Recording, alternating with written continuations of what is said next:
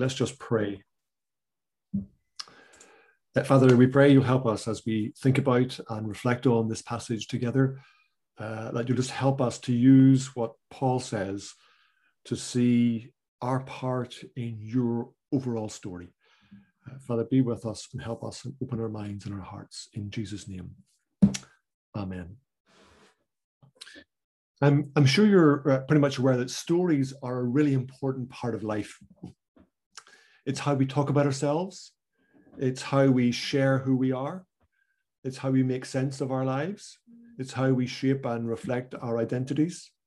When someone asks you who you are, usually you tell them a story, a story about you, your life, your family, whoever, you, something like that. If someone were to ask you uh, about Dublin West Community Church, you probably tell them a story, and it may involve some of the folk uh, on the screen. I don't know whether you've seen uh, the program Who Do You Think You Are? Um, where it, it, there are stories about people and who they are. Uh, Peter gave us a really good illustration on, with his, with his uh, a diagram and his thousand generations and his family as part of that ongoing story. That's part of who that family is. But the stories we tell about ourselves uh, reflect and shape who we are and form our identity. And that's what we want to think about as we look at this section uh, in Galatians 3. Now, let me just share just a, a, quick screen with you just to remind you where we've been and where we've come from. Um, uh, last week, uh, we looked at Galatians 2 um, about the story that faith in Jesus gives us. And it's an incredible story to shape who we are and how we live.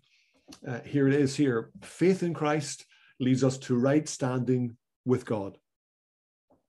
And then uh, having having enjoyed that right standing, there's certain ways to live. Now, right standing with God or justification, they mean they're, they're the same things. I've just put that on the on the slide there so you can see.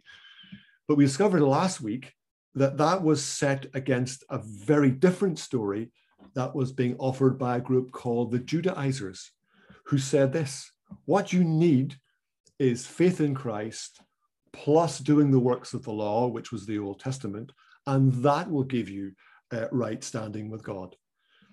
And in some ways, that may have sounded a very attractive story, but Paul says in verse 1 of chapter 3 it's a complete dead end because it doesn't go anywhere, it doesn't lead anywhere.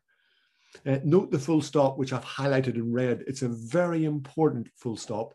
Um, that's what Paul is arguing about in Galatians 2, and we'll carry that argument into Galatians 3 and 4. Uh, these are two different stories. And that's why in chapter 1, Paul says it's really important to get a story of our faith accurate and correct. And so our faith in Jesus and, and, and that alone gives us a right standing with God full stop. Then uh, the works of the Spirit are an expression of that uh, in our lives together. In Galatians then 3 and 4, Paul gives a whole range of reasons why believers should not go back to the law. Now, um, because we only have got one side of the conversation, we haven't heard what the Judaizers said, we haven't heard their arguments. In places, what Paul says in these chapters can be slightly difficult to understand. Um, however, as we listen to Paul's arguments, we'll hear some of the things here in Galatians 3 and 4 that are really important to our story of faith uh, in Jesus. And for these four verses of chapter 18, I want just, sorry, these four, these 18 verses of chapter 3, I just want us to think about four different things about remembering our conversion, but realizing that we are children of Abraham, about going back to the law being a complete dead end. And also, if we if we remember the chronology that Abraham came before Moses, these are reasons why Paul says we should not go back to the law. So let's work through those things together, and I, will put that, that slide on the screen at the end again if uh, uh, if you want to just to, re to remember yourself. So first of all, Paul says in verses one to five, remember your conversion. And the experience of the Galatians is a, is a really important part of Paul's argument here. It runs a bit like this. If, if both sides, if both parties of this dispute agree that evidence of right standing with God is the presence of the Spirit, Then, says Paul, tell me, Galatians, how you first experienced the Spirit. Was it by believing in Jesus, or was it by keeping the Old Testament law? Well, the questions are there in verses 2 and verse 4. Did you receive the Spirit by works of the law, or by believing what you heard?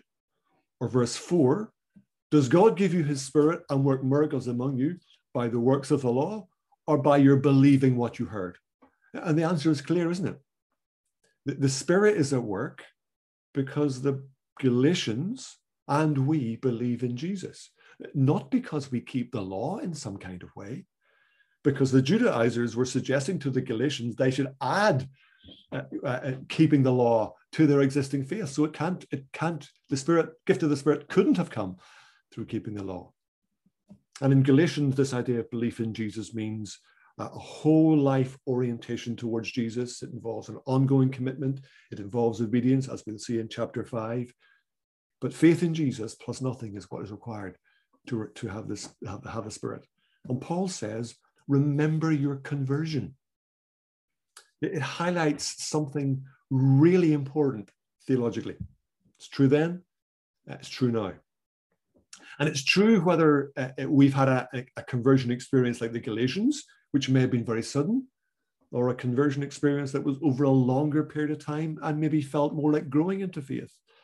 We have experienced the Spirit by believing in Jesus plus nothing, and certainly not by keeping the Old Testament law or adding any other kind of legalisms. And so, do you see how important faith in Jesus is to our story? Don't lose it by trying to put your trust in any sort of human effort, says Paul, by the means of the flesh in verse 3. Uh, remember the good news. Remember what Jesus has done. Remember that your belief in Jesus brought you the Spirit. That's a vital part of, of our stories. So, the first little section, verses 1 to 5, remember your conversion. Uh, the second section, um, verses 6 to 9, is uh, children of Abraham. Um, it's highly likely that the Judaizers told these Gentile believers that they could only be true children of Abraham if they kept the Old Testament law. Uh, they, they maybe said something like this uh, Do what we do, i.e., keep the law, because we are the true children of Abraham. And Paul says, absolutely no. Because actually, Abraham is the father of all of those who have faith. God's promise to Abraham back in Genesis was that all nations would be blessed through him, verse 8. And people inherit that promise by faith. Those who rely on faith are blessed along with Abraham, the man of faith, verse 9.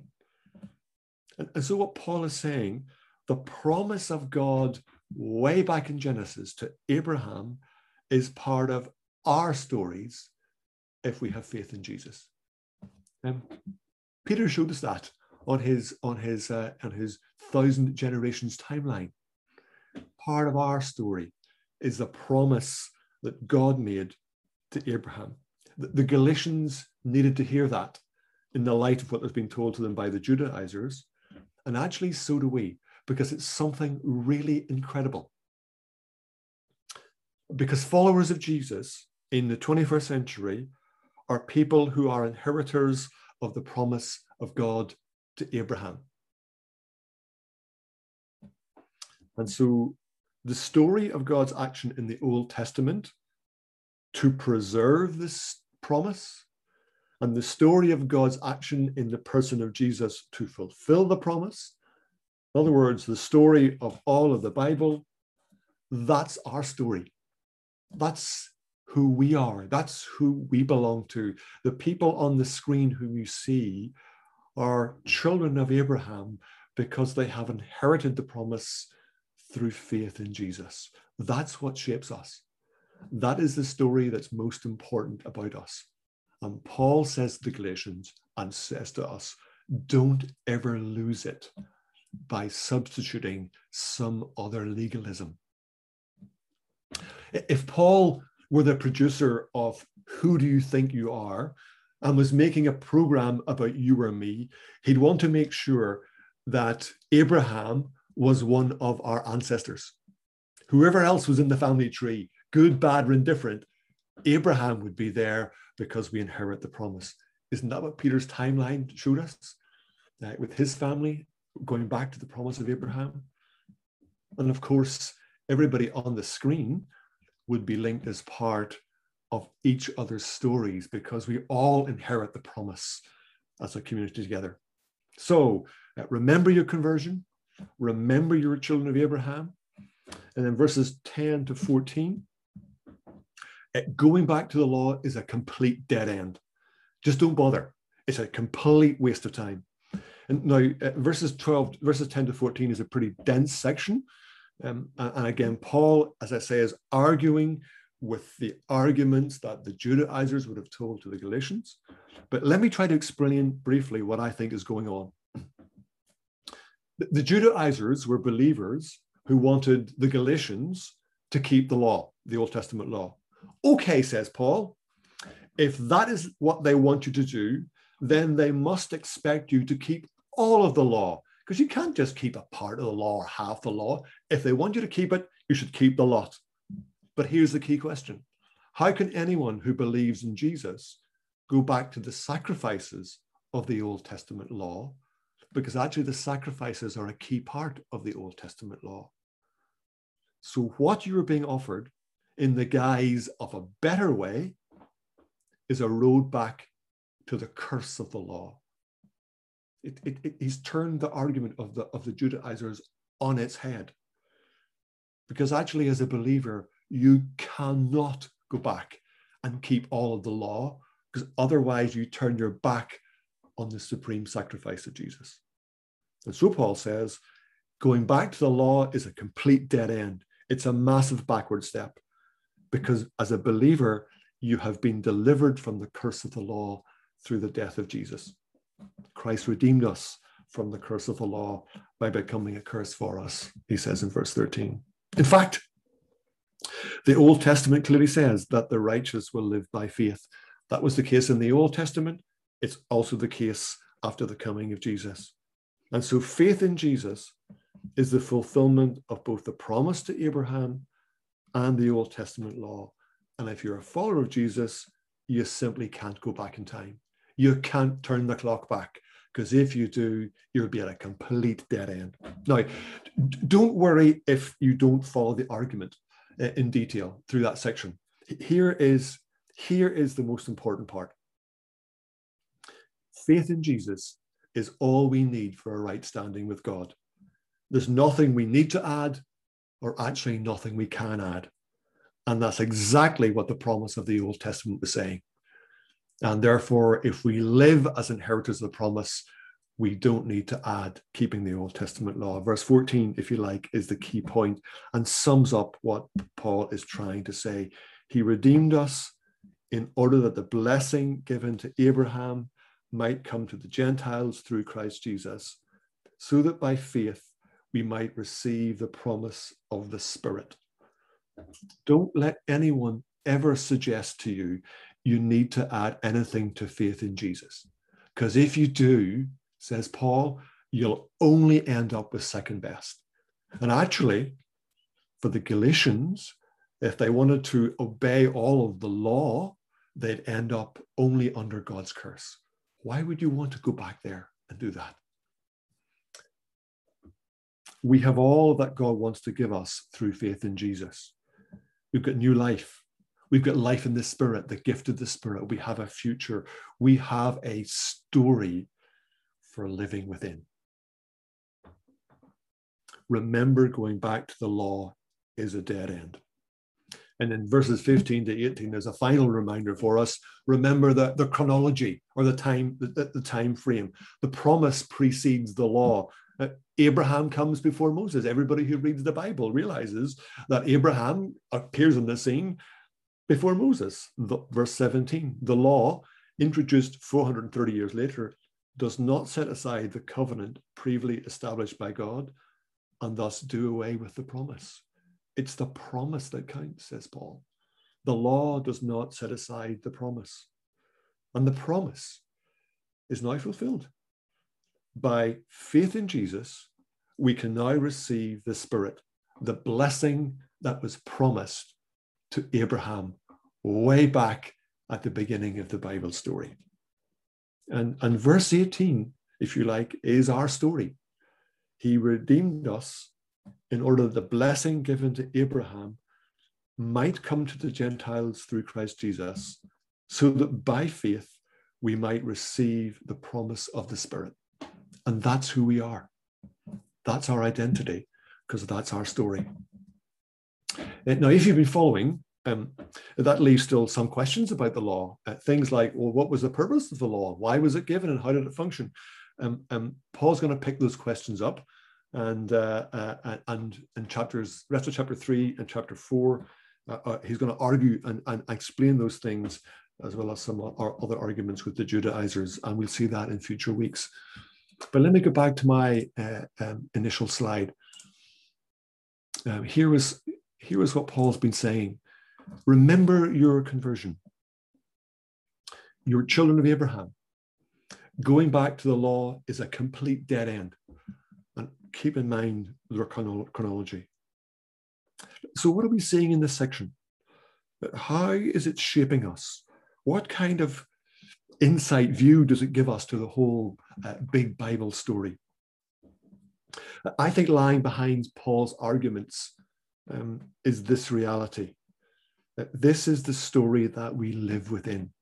This is what is true of us. We are inheritors of the promise to Abraham. We have right standing with God. We've been justified through faith in Jesus. And the Spirit, who is part of that promise of God to bless the nations, brings us new life now.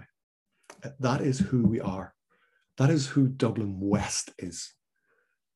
It's a story of God's grace. And that story of grace and God's promise is our story together and individually. It's what shapes us and it's what makes us who we are. It's an incredible identity story, isn't it? It really is remarkable. It's a story worth recounting to ourselves again and again and again. It's a story worth living within. And actually, it's a story worth telling to others because it's a story that's better than any other story that's around in our contemporary world. So if that's what's lying behind what Paul says here. Then what's our response to Galatians 3 1 to 18? I just have three questions I'm going to leave us with just to reflect on, to think about, and to ponder. So the first one is what are the stories that shape us, that shape me? And we've read about this story that can shape us, but there are other stories that are part of our world that shape us. In what ways can we let the story of God's promise and grace shape us more and more? Where do we want to let that impact us? And then I suppose something that's that's that's really real for us. How are we sometimes tempted to add to God's grace, to somehow increase our standing with God? How do we add to God's grace? and tempted to add things like keeping the law. And how can we avoid that in the days ahead? Let's just take a moment or two just to reflect on the questions, reflect on what God has said, and I'll just pray in just a moment or two. I'll leave the, I'll leave the questions on the screen.